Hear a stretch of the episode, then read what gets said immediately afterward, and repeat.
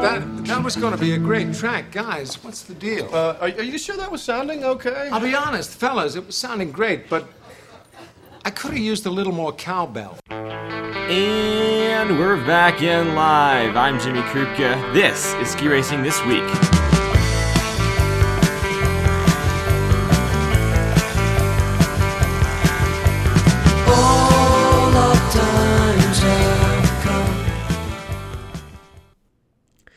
From Ski Racing Media in Vail, Colorado, I'm Jimmy Krupka with these headlines.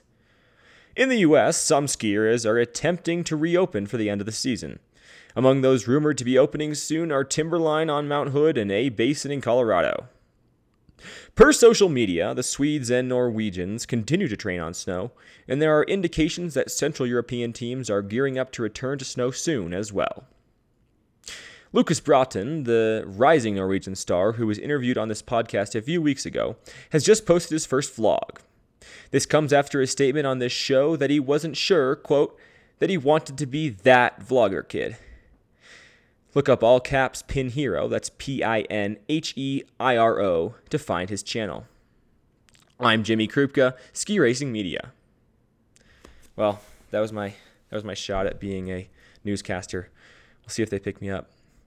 We've got a great show for you this week. It's another deep dive. Todd Carroll, a man I would trust with my skis, and there aren't many of those people out there, is here to talk about the High Fluoro Wax Ban for the upcoming season. You heard that right. Either you know about it or you don't, and you're shocked. Uh, he gives us the cold hard facts about fluoro and dispels a few waxing myths. Also gives us some advice about what to do with the ban. And we take a call from an overly enthusiastic man from Sugarloaf, Maine. But first, let's read the mail. A Greg emailed me about the college ski racing episode deep dive I did a few weeks back. He agreed that college ski racing was the most fun he'd ever had racing, but he also latched on to what I said briefly about the 10,000 hour rule. He sent me this guide he wrote called Progression Ski Racing. Interesting stuff. The gist of it is 10,000 hours is a myth in some ways, not in others. And so the emphasis is less on time on snow because most people have roughly the same, but an extremely purposeful, positive practice in order to take full advantage of every second going down the hill. I'm sure many of you agree with that. I got a message from a Charlie who said, quote, have to be honest, when I heard your first episode, I was a little worried. Charlie, don't worry, I was too. But then he goes on to say that I am now crushing it. So thank you, Charlie. ADL Ski Club said, great interview. Victor is one of their favorites on the tour. And Alex mentioned the idea of covering indoor skiing and on it being the future of the sport. Scary. But yes, I think we need to discuss that at one point. A Finnegan messaged me that he agrees with Muffin Jeans. We need video series. He suggested that we do some videos on the path to the World Cup with the US men's B team. Could be sick. I might have to make some of those. I truly appreciate all the honesty from everybody. Remember, send me grievances you have with the show. It's how I get better. Remember, ski racing this week at gmail.com or DM me on Instagram at Jimmy underscore who underscore. You can send me nice things too. I don't mind those. Suggestions, comments, whatever. All right, let's get these keys in the snow. Without further ado, Todd Carroll.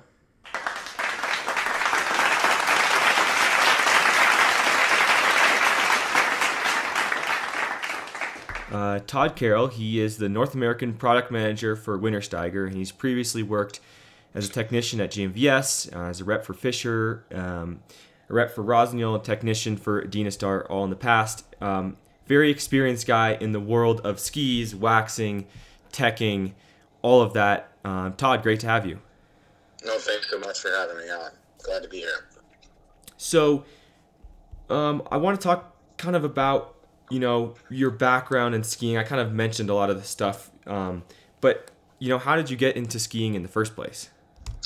Ski racing. Uh, I my parents started me skiing when I was two and a half, and I had a buddy in elementary school who was part of the race program at Smuggler's Notch, and so I got roped into that as a J5 with him and skied through first year of FIS racing and as a weekend program athlete.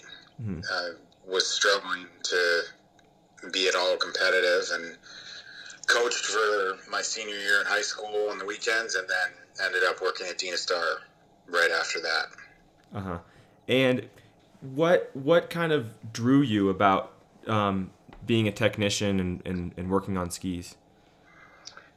I mean, I think it was something as a kid, as a racer, it was something that I could really try and knock out of the park. I was limited with how much training time I could put in, being a full time student in public school. Uh-huh. And but I could work on my skis and really try and make sure that they were as good as they could be. And that opened the door to realizing that no matter how much I knew on any given day, there was always more. And yeah. I am 20 some years later, and it's still the same thing. That's cool. I like the way you put that. Well, our main topic today is fluoro waxes, um, and we've got a lot to cover about them. You know how they've been limited and regulated, and and all this stuff. But before we get into all that, I want to just talk about what fluoro wax actually does for your skis, like what the difference is between, you know, in Swix, like an HF versus a CH. Okay, so the idea behind waxes in general are to help move or repel water, move water off your ski or repel water um, to mm. help with glide. And the varying chemical compositions used have different levels of effectiveness. And typically speaking, as you spend more money, they become more hydrophobic they repel water better. Mm-hmm. And so a CH or hydrocarbon uh, wax is going to do a baseline job of repelling water. Mm-hmm. As you move through low fluoro into high fluoro and then into pure fluoro or 100% fluoros, uh, you're going to increase the, the water repellency and, and theoretically increase your glide. Um, gotcha. In alpine skiing, you need to have conditions that warrant uh, the the use of fluoro for it to be effective. It's not mm-hmm. necessarily going to be you're not throwing out an anchor, but you're not going to realize any benefit. Uh, and there's a sort of a matrix there. You know, in slalom, you need to have really wet snow. As you move towards downhill, the friction that you're creating from going faster with more base material on the snow, you could theoretically have lower moisture content required before you saw a benefit from using a fluorinated wax. Okay, so in in uh, I guess in slalom waxes don't make a huge difference because you spend so little time on your on your base. Um, but as you get to GS and then Super G and downhill, um, even if the snow isn't that wet, having an HF wax um, makes you faster. Could you, do you can you can you put a number on it? Is there any way to kind of say, you know, two of the exact same ski, one with um, like a CH wax, one with a high fluoro HF wax, um, you know, on a um, a minute and a half uh, downhill. What do you think? Uh, I mean, I would say based on some testing that we have done this winter, that it's small. Okay. Um, I mean, over a minute and a half, six, seven, eight percent really adds up. So uh, when you talk about it in terms of percentages, you're not seeing double digit. Um, you know, high single digits would be a lot. Um, okay. But when you, you know, if you talk about a World Cup downhill at two minutes and 10 seconds, mm-hmm. uh, five, six percent is, I mean, that really adds up. Yeah. If that's a, if that's a, say you have a, um, a 100 second downhill, 5% is going to be five seconds. So, I mean, that's, you're either in the race or, or last place basically. Right. Right. Okay. So it can it can make a huge difference. Again, it, you know the conditions need to be right, and we're assuming when we talk about that five percent or you know whatever the per, whatever the percentages really end up being, that we're that every other variable, Yeah. and there are so many, So but every other variable is Yeah. exactly the same. Yeah. So, um, you know, there's I guess it varies, and, and and maybe in GS it's not as big of a difference, and and maybe in youth racing it's not as big of a deal. Um, I know Norway banned uh, the use of fluoros last year for anybody younger than U16s. Um, but so that kind of led paved the way for um, you know FIS FISP fully banning it for the 2021 season. Um, but before we get to that, um, you know Swix and Toko ran into a problem with the um, with, uh, with the EPA, the Environmental Protection Agency in the U.S., and they basically said any chemical, any ingredient in um, your bars of wax. The reason they targeted Swix and Toko was because they have the majority of the market. Um, but every chemical had to be um, approved on the uh, Toxic Substance Control Act, the TSCA, and TASCA is, is Yeah. how it's referred to. TASCA. Yeah. And so, do- what do you know about that? Uh, well, I know that the EPA was born in the 70s and that the TASCA list was put together then. Basically, the concept with the TASCA list was they looked at everything that was out there when the list was created and said, well, the toothpaste is out of the tube. We're never going to get it back in. So if it's out there, it's going to be on our list. We're going to allow it. Oh, so ev- so anything before the task list was made was grandfathered in. I mean, and I'm generalizing, but Uh-huh. more or less, yes. Gotcha. Yes. Uh, which is why you saw uh, a year ago um, or 14 months ago, there were a couple um, smaller wax companies that sell uh, high fluoro concentration waxes that were at the very end of a very quick and painless uh, TASCA compliance audit Okay. because they were using when we talk now about um, six chain and eight chain fluorocarbon molecules, which is really where um, everything modern has landed.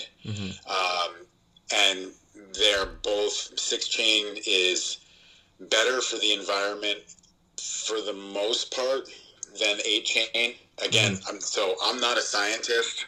Um, I'm going off of all of the research that I've done. None of it is me as a primary source, but um, there are certainly six chain fluoros that can accumulate both in the environment and in the human body, neither of which is good.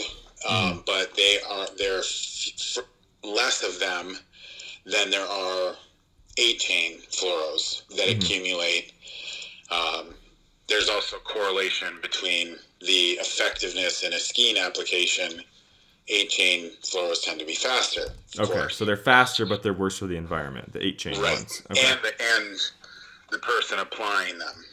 Um, but you go even further with older stuff that's even nastier for the environment and nastier for the human body, and that stuff was on the task list, so it's good to go.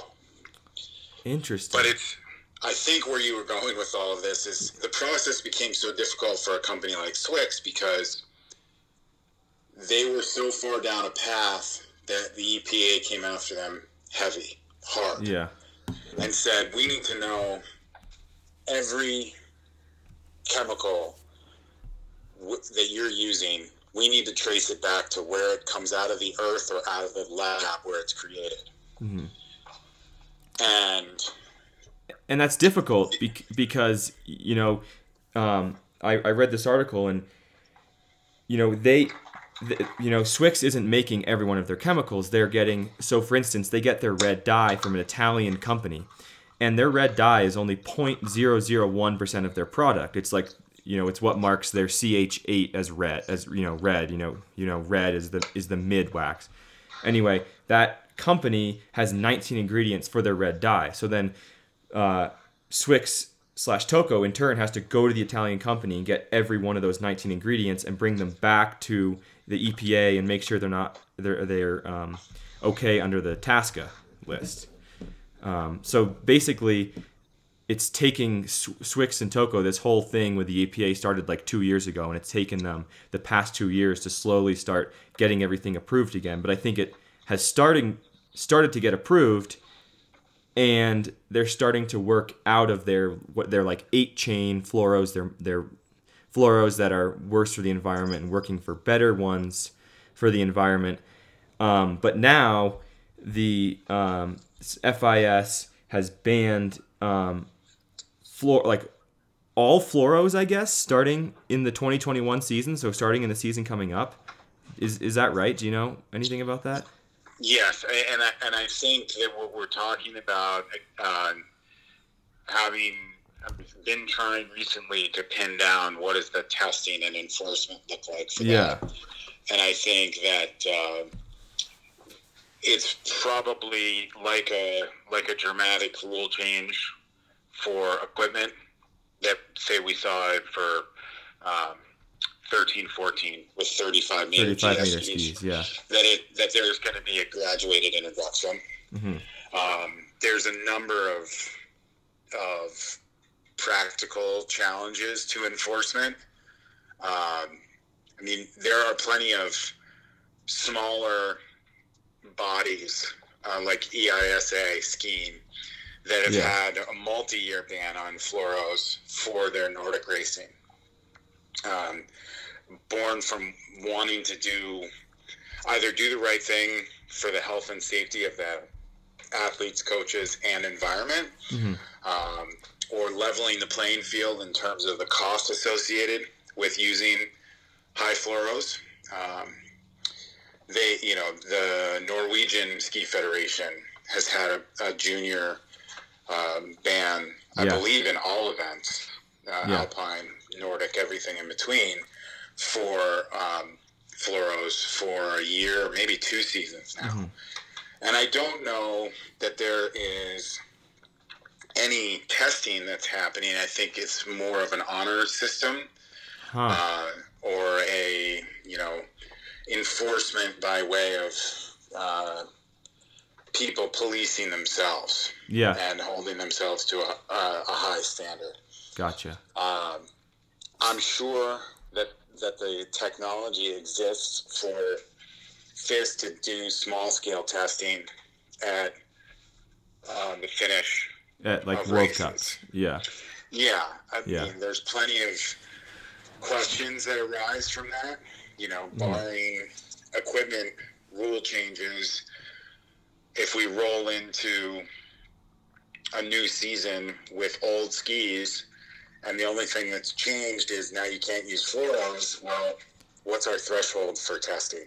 Yeah. Do we have any any forgiveness or any wiggle room based on the idea that fluoros were legal the year before? Yeah, because I'm And- I'm curious about this because a ski can really um, hold, you know, it, it really holds the wax that you've put into it from you know uh, months past and years past, and and what if you you know the night before you waxed it without fluoros, but it's been waxed its entire lifetime with fluoros? Would it potentially be tested positive? I sure potentially, yeah. Yeah. I mean, again, I'm not a, I'm not an, a, an expert in the process there, Yeah. but I have to imagine that that's a, that there's residual. Um, There's got to be, yeah.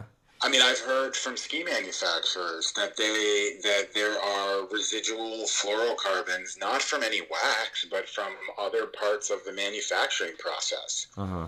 And so, depending on the again that threshold or that tolerance for um, test precision, you end up with the potential for a brand new ski that's never been waxed before at all to test positive for uh, for having Huh. fluorocarbons. Yeah. So, I think there's a lot of uh, oh, there's some challenges to overcome, Definitely. And- Yeah. and I don't know. Uh, I don't know enough about it to say how you overcome that in a way that will ever be applicable to a U U fourteen race in Northern Vermont Council, Yeah. tri-state, or you know Yeah. any of that.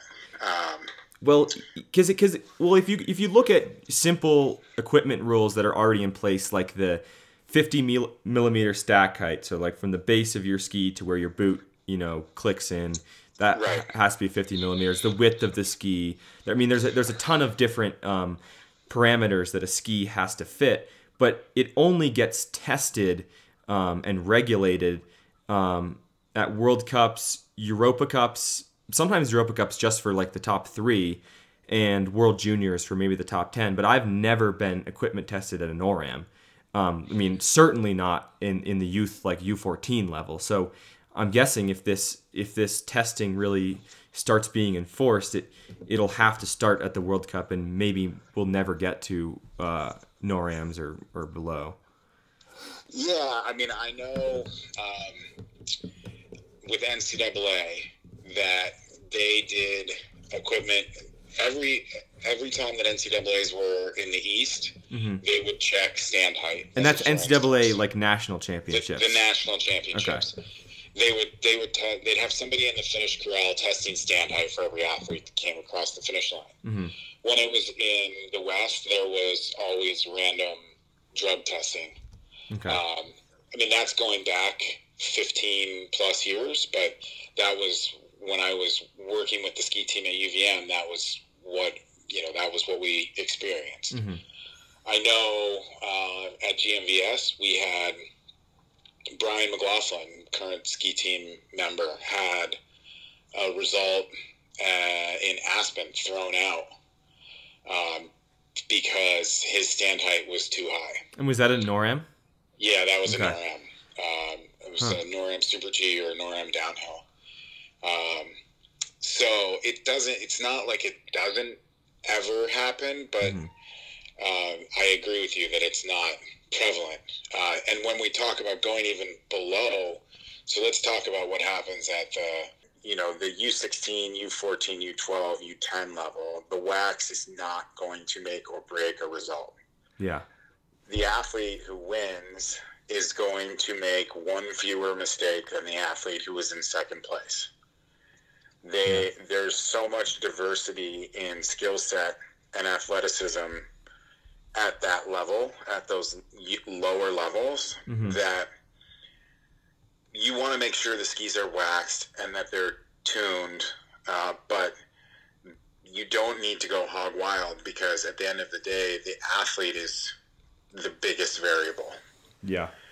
And and I think there's even taking that a step further for older athletes, the idea of training on what you race on.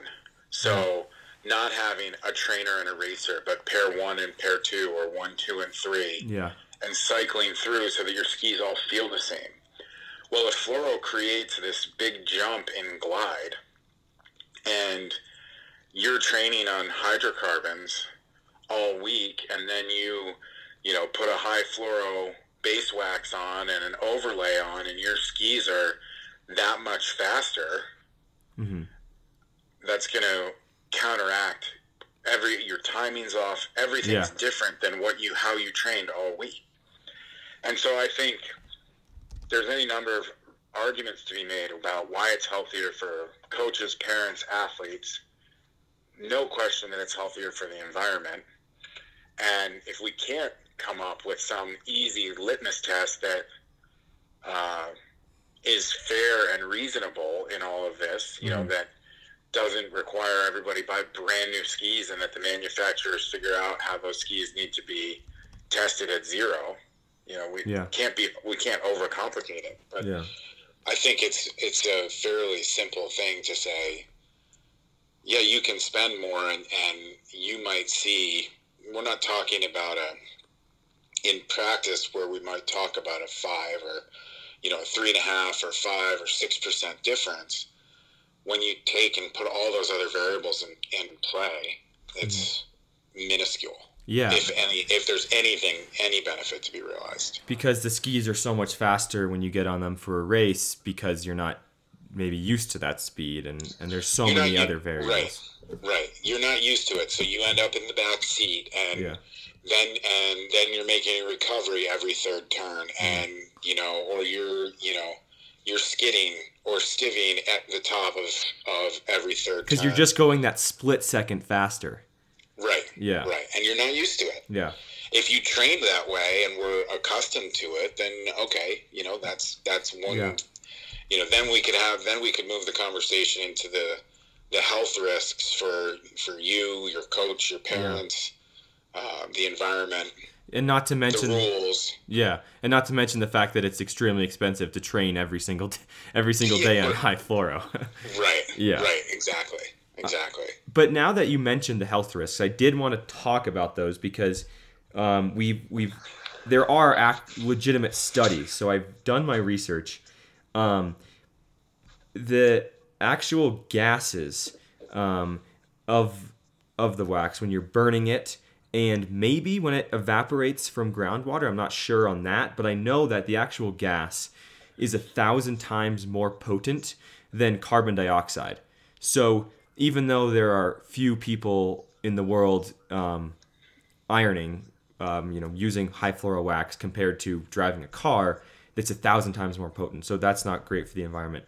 Um, and then the the the worst thing for the environment is the fact that the chemicals do you know they get laid in the snow when you ski and then that snow melt goes down the mountain goes into streams and rivers and groundwater and so it affects not only our own water um, that we drink but also any water for wildlife and studies have shown um, links to a damaged immune system in children um, it, they have shown links to increased incidence of cancer um, and uh, links to uh, compromised female fertility um, and delayed time to conception. And so that was, um, I'm going to cite these so you guys know. It's uh, Grandjean et al. 2012, Bonefeld Jorgensen et al. 2011, and Fell et al. 20 or 2009. Um, and so I found that on the MIT Technology Review. Um, so the literature is there, and um, so needless to say, not it affects us and uh, you know the environment. So it seem so in my opinion, it seems like the smart choice. And Todd, it seemed like you were saying the same thing. Is there's no harm in, in getting rid of fluoros? Yeah, I mean, I think there's, you know, I've heard any number of arguments as to why we should get rid of them. Mm-hmm. Everything from, you know, now it can be about the athletes, who's the best athlete, not who has the best prepared skis. Yeah, And I think on the Nordic side, that's maybe more relevant than on the Alpine side.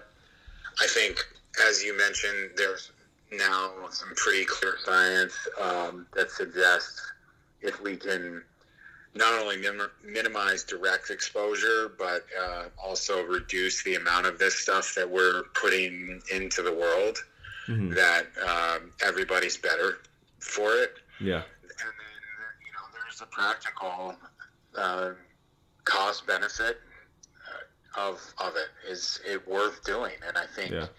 For younger athletes, the the answer there is a pretty resounding no. yeah, And um, but it's yeah, I mean that's it's been that way. I've been an advocate of it from that sort of practical perspective for a long time, and some people get it and some people don't. yeah, yeah. So what would the best alternatives to fluoro be? Are there?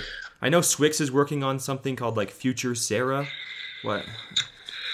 Yeah, Swix, and it, I mean it's interesting to point out that prior to all of this EPA debacle with Swix, and and you know I don't have a dog in the in the fight with them, but uh, in their defense, they were moving towards a 2022 rollout of a completely fluoro-free wax lineup Okay. anyway.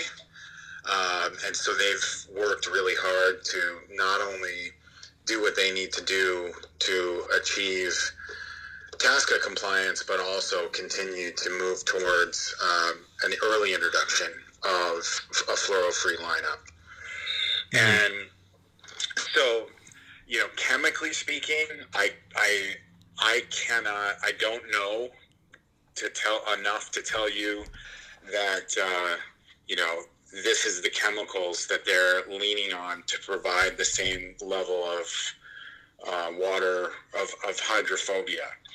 Uh, you know, we, I have worked a little bit with with a company out of California called Wend that uses a naturally derived uh, chemical called meadow foam from flowers that grow primarily in Oregon as their chief um, water repellent additive. And we actually have done some glide testing to show that relative to some of the six chain fluoros, uh, that there that there are that there are things like meadow foam that do stack up just fine Okay. in term in terms of performance.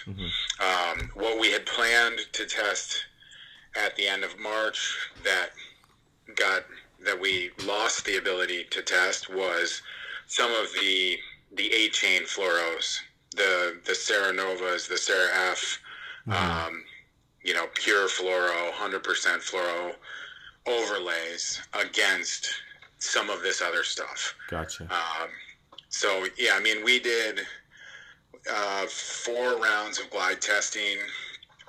Um, you know, one of the reasons there's two aspects why I ha- have been involved in this enough to be able to speak with with some degree of knowledge. Mm-hmm. The first is, you know, Wintersteiger, the company that I work for, we're the global leader in racing service machinery. Mm-hmm. And that includes waxing machines like the Wax Future, and and we distribute a couple wax lines domestically, mm-hmm. and so we had to go through uh, a TSCA EPA process as well, and and then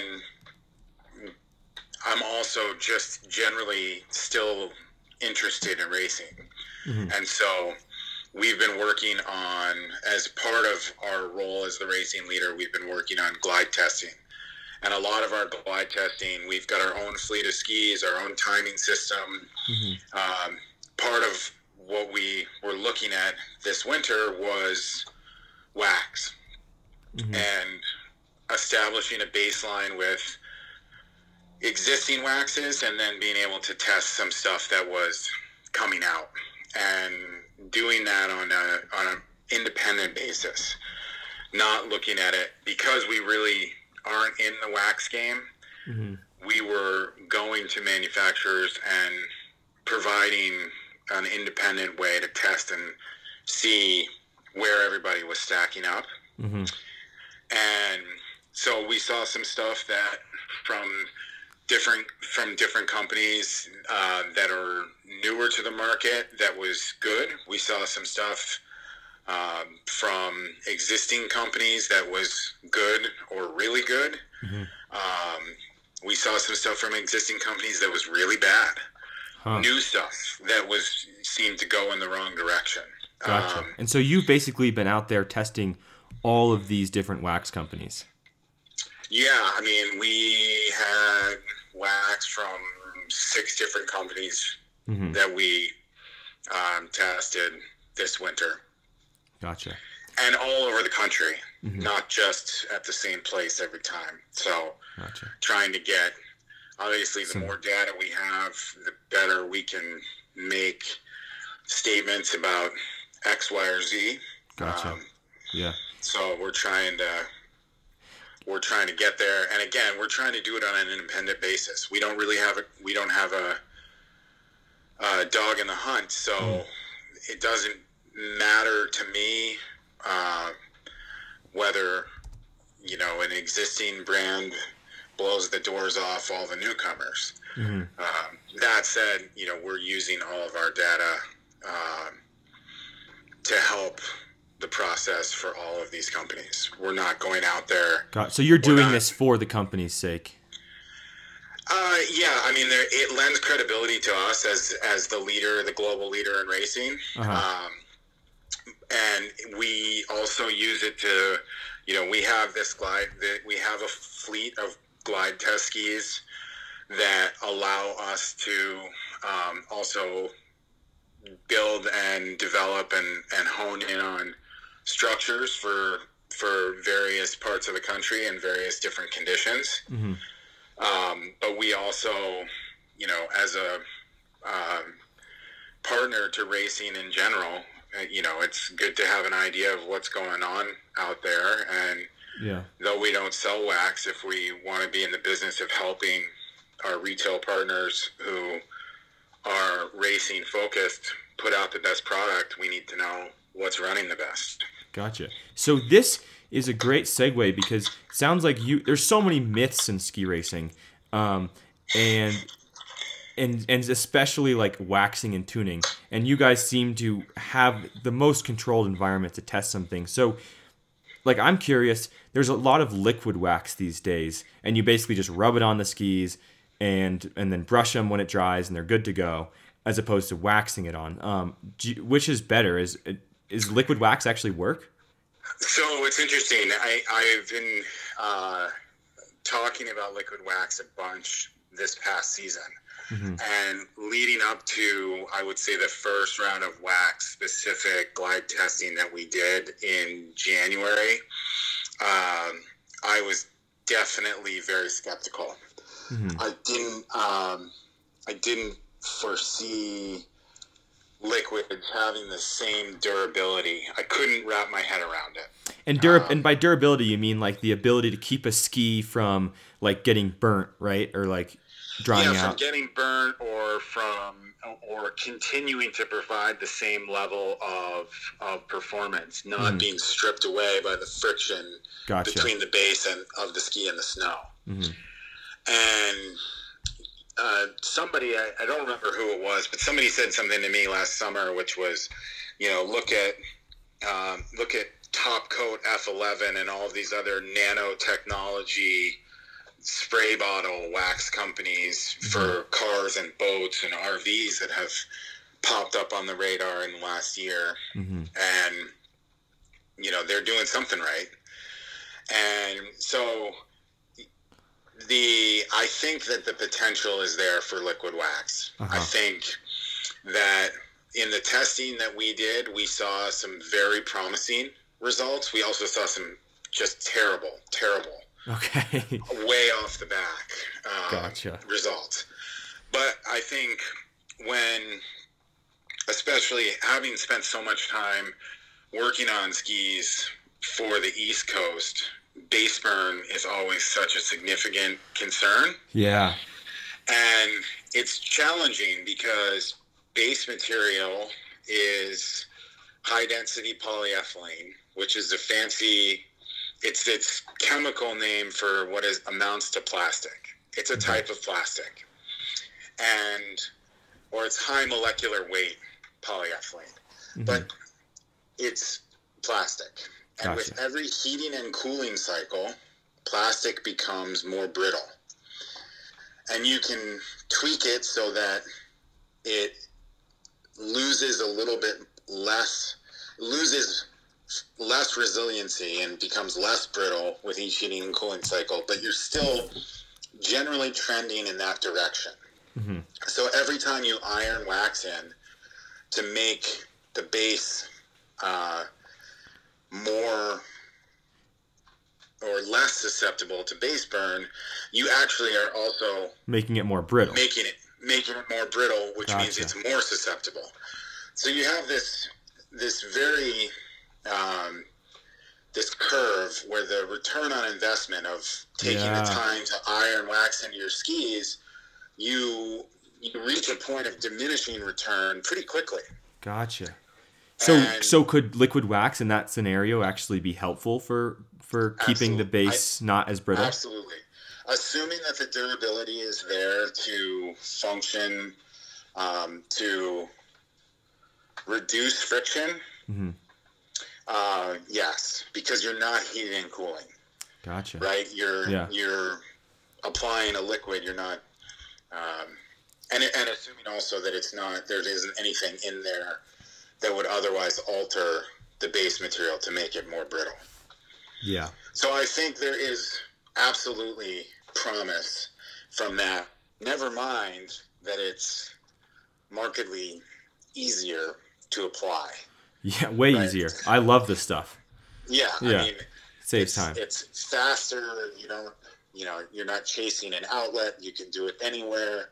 Um, yeah, there's Yeah. a lot of a lot of upside to it. Yeah. So I there's so as I said before, there's so many myths in ski racing tuning, but I one I wanted to um, while you're here, I wanted to ask you about was um, when you grind the base of a ski. Um, does people have said, "Oh, never, never grind a speed ski because it takes out all the wax"? Is that true? Does a speed ski get slower when you grind it? So uh, I, the answer to that is not straightforward. Um, Okay. It's not binary. It's gray.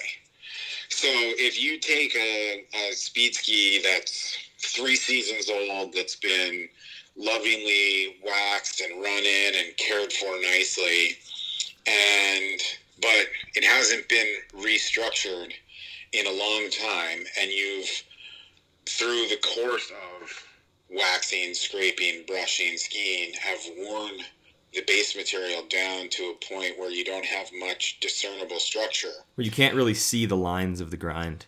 Yeah, and Yeah. then you go to very wet conditions and expect that ski to be the fastest on the hill.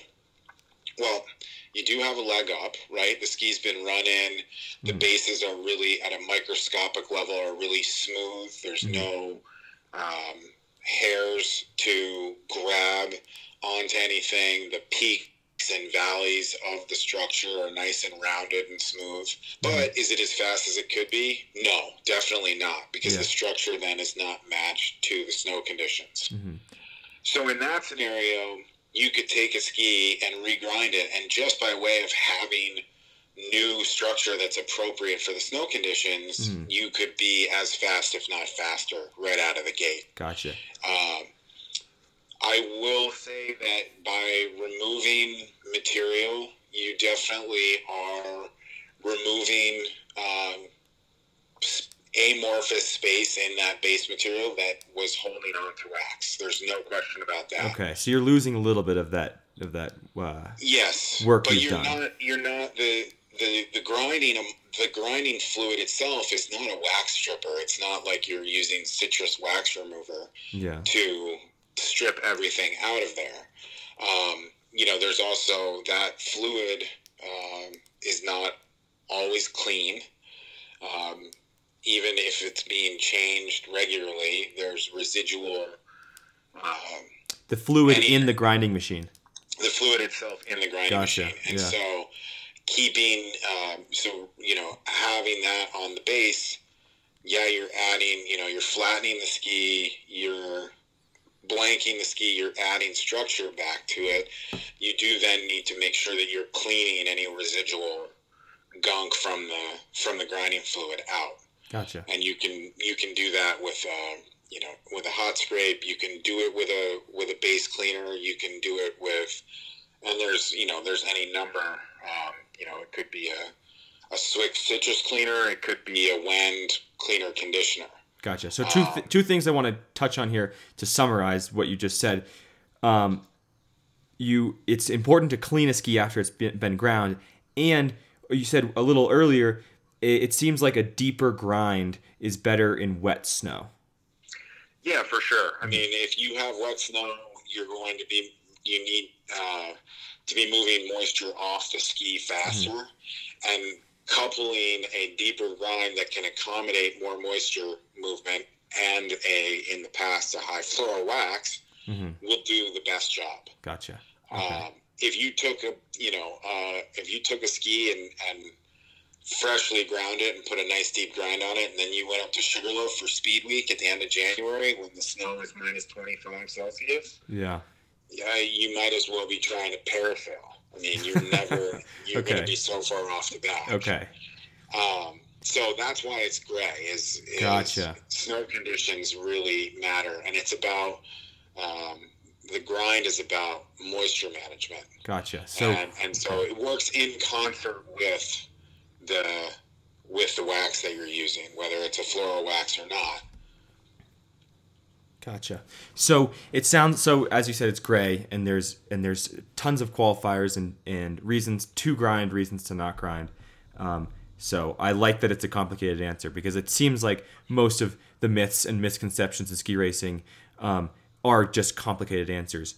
And so for my last question, um, it's it's a question that has a gazillion answers um, what makes a super fast speed ski? What like what made Didier Cuche's skis so fast when he was winning everything? Like what what is it at the end of the day?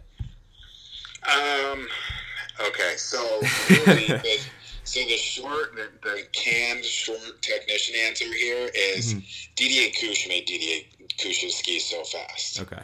right? The athlete is the fastest and the slowest thing that can can go on the skis. Um, now that being said, um, when we talk about what makes them super fast, um, I think there's some some key pieces that it boils down to. Mhm. Uh, starting off with consistent, and it almost all of it's related to consistency. So it starts off with consistency in the manufacturing process. Um, that the base materials came from the same supplier or even the same rolls, right? I mean, you can have skis that are made at the same exact time, uh, and things like the base material used can dictate whether a ski's the fastest in the world or just absolutely dog slow. Mhm. And there's no real rhyme or reason to that. Um, it's sort of an intangible. Gotcha. But consistency in manufacturing, uh, consistency in, in how the skis are are prepared and used every day. If you think about uh, the ability to max for an athlete to maximize what they and and their skis can do and how fast they can go, they've got to be comfortable. They've got to feel like they're pushing the envelope, but that their that their threshold for control is higher than than the next person, Mhm. and that for them to get be dancing on that line of out of control, that they're at 105 percent where everybody else is at 100. So that means day in day out, every training run, the skis have to be consistently prepared so that they like we were talking about with hydrocarbons all week and high fluoro on the weekends, you want everything to be consistent so that it is reproducible and feels the same day in and day out. Mhm.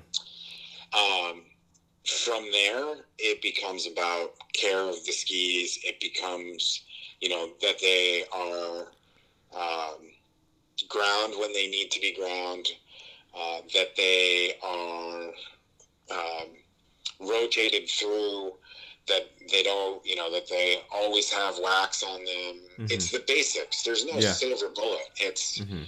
you know i say this all the time i mean uh, Cuche's technician when he was so successful was an american and a GMVS alum named chris kraus chris runs an alpine workshop an alpine tuning center for uh, dsv for the german ski federation now Mhm. and Chris was part of the reason. I mean, there's no shortcuts. There's no, you know, there's no silver bullet. Chris was in the ski room working his tail off from, you know, when the work started to when the work needed to be finished. And um, that played a that played a role. I don't think you need to be in the ski room 24 hours a day, but Mhm. when you, you know, when they do a double session training day and there's twice as many skis to work on, you've got twice as long to work in the ski room. Yeah. Um, so yeah, I mean, I think the consistency there. If you want to talk about the detailed pieces, well, one of the reasons why we need to talk about getting skis ground is because bevels impact how fast or, or slow you can go. Yeah, the angle of the of the base edge. Yeah, exactly. And so uh, you need to periodically look. Uh, you should be regularly checking that, but periodically looking at resetting that so that uh, your skis can be as precise as you need them to be. Um, so you've got things like base bevel angle to look at. Uh, you know, scraping, you know, waxing, scraping, brushing, running skis in. I mentioned before, it takes that that sharp peak structure and rounds things over. It takes hairs out of the base so that everything's we're reducing the amount of friction that's created between the ski and the snow before we even do anything like adding wax to it to further uh, manage, you know, further improve glide. So There's a lot to it, huh? And it, Yeah, and, and it involves the it all involves the edges too. Um, Yeah, for sure. I mean, edges, sidewalls. You Yeah. know, if you you know smoothing sidewalls again, it's like anything that could possibly touch the snow. You want to try and do everything that you can to make it as smooth as possible. yeah. So um, for um for the kids going into uh, you know for FIS athletes next year who will not be able to use fluoros, um, I've heard you know what seems to be a, uh, uh, something that that everyone does on the World Cup. You know, as a wax technician, they get tons of layers of wax in the skis, and so my question is for the kids um, for anybody who who is, will be not allowed to use fluoros next season, is it possible that they can just put a bunch of layers of fluoros in their skis this summer? I mean, again, I, so that goes back to what the testing is going to look like um, and whether there will be any. So I, I have a hard time answering that with a yes or a no. Yeah. Um, I think that, you know, as I mentioned before, there is a point of diminishing return with uh, especially a hot application or hot iron application of wax uh, to your skis in terms of making them more brittle. You also are effectively moving, adding heat like that. You're moving, you're moving the base. So you take something that's totally flat and totally in plane, and you iron it over and over and over and ski on it, even just a little bit, and you're going to end up with something that's not completely flat. Huh. And so there, you know, you definitely need to be mindful of that. So given the unknown of what testing looks like, I, I would probably steer clear of load of loading fluoros into a ski this summer. Okay. I mean, especially I think it's your time is better spent figuring out with you know your coach um, or you know one of your coaches, whoever it is that you can connect with. Your time's probably better spent working on one or two aspects of your skiing that will yield fewer mistakes. That will make you a stronger skier There you go. um, than than doing something like that. I'm Yeah. not going to say that if you did that, that you wouldn't run into a situation maybe where the stars aligned and your skis were rocket ships, but um, are you going to be able to realize the benefit of that? That's an open question. Yeah. Well, I like the fact that you always put it back on the athlete, and at, at the end of the day, it is the athlete. Because I, I knew a tech once who uh, he worked for he worked for Lindsay and Julia when they were winning at Lake Louise, and he always said that he won Lake Louise five times, um, and he, and that was the that was the terminology he used. Um, so um, I appreciate all of the um, everything all of the information, all of the conversation. I think this was really helpful for anybody who's listening because there are so many myths and misconceptions and and questions that people have about this stuff. Um, and hopefully, we were able to answer some and provide some information. Um, and so my only my only thing is um, I always uh, ask guests if they have anything they want to plug or if there's any um, project you're working on or, or anything you want to advertise. Oh, um, it's hard. I mean, I would sum things up by saying when it comes to equipment and and ski and ski racing, I've been an advocate for a long time of the idea that your equipment is a is one piece of a much larger success equation, and the success piece is individual. Everybody's got their own yardstick for measuring success, Mhm. and the objective is to minimize equipment as a variable. Mhm. You're never going to be able to totally eliminate it, but you also have a thousand other variables that are going to contribute to the success or not. Mhm. So I would um, caution. I, I would I would suggest that people keep it in perspective. I think Okay. it's really important.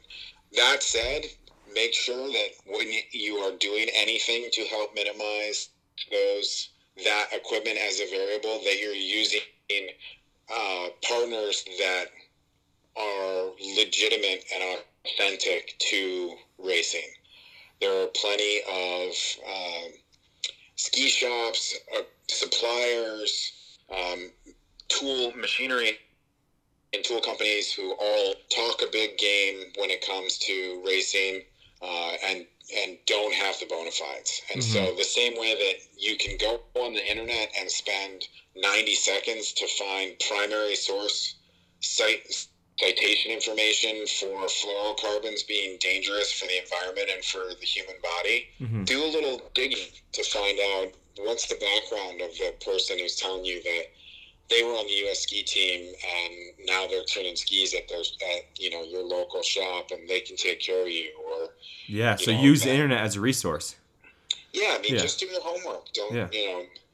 Listen, we live in a we live in a world where people say whatever they want, and it doesn't seem like there are many consequences anymore. And so, if you're trying to achieve success, then take the extra minute to figure out whether what you're you know who you're talking to or what you're faced with that seems too good to be true. Yeah. Maybe it really maybe it is too good to be true. Yeah, and you because because a lot of these rumors about tuning, you know, I would I was just down. I, I'd be down in the basement at GMVS when I was younger, and someone would say, um, "Oh, you know, like." Um, make sure you like you spend as much time uh, with the iron on your base as possible, and then everyone would start thinking that, and next thing you know, your base is brittle. So it's there's a lot out there, and, and making sure you do your due diligence is important. Um, yeah, for sure. and on my last question, I, I forgot. I always ask the guests. Um, I think I know your answer, but Eastern Mountains or Western Mountains? Oh man, um, I'm gonna go. I'm gonna go east, but not East Coast U.S. I'd like to ski in the Sud Tirol. I'm, I'm Uh-huh. gonna go East European, Okay. Central. You know, I, I like skiing over there more than just about any place else. Gotcha. Although I did ski, I did ski at the Yellowstone Club this winter for the for the first time in like 15 years, Mhm. and had forgotten. It's pretty epic there. It's pretty epic out west. Yeah. Uh, yeah, yeah. But if it was if it's just in the U.S., would your final answer be that it would be Vermont, Eastern Mountains? Yeah, yeah. Yeah. I'm a Vermonter at heart. Yeah. I'm, I am. I am a Vermonter, but I'm also I mean, go go somewhere and still can appreciate how great it is. Uh, Yeah. Despite the rain. yes, despite the rain. There's- yeah, yeah. There's plenty of that to go around in the East these days. Yeah. Well, Todd, um, I appreciate the time, and uh, uh, maybe you'll be on again soon. I'm sure people will have more questions. Awesome. Thanks so much for having me, and look forward to talking to you again soon.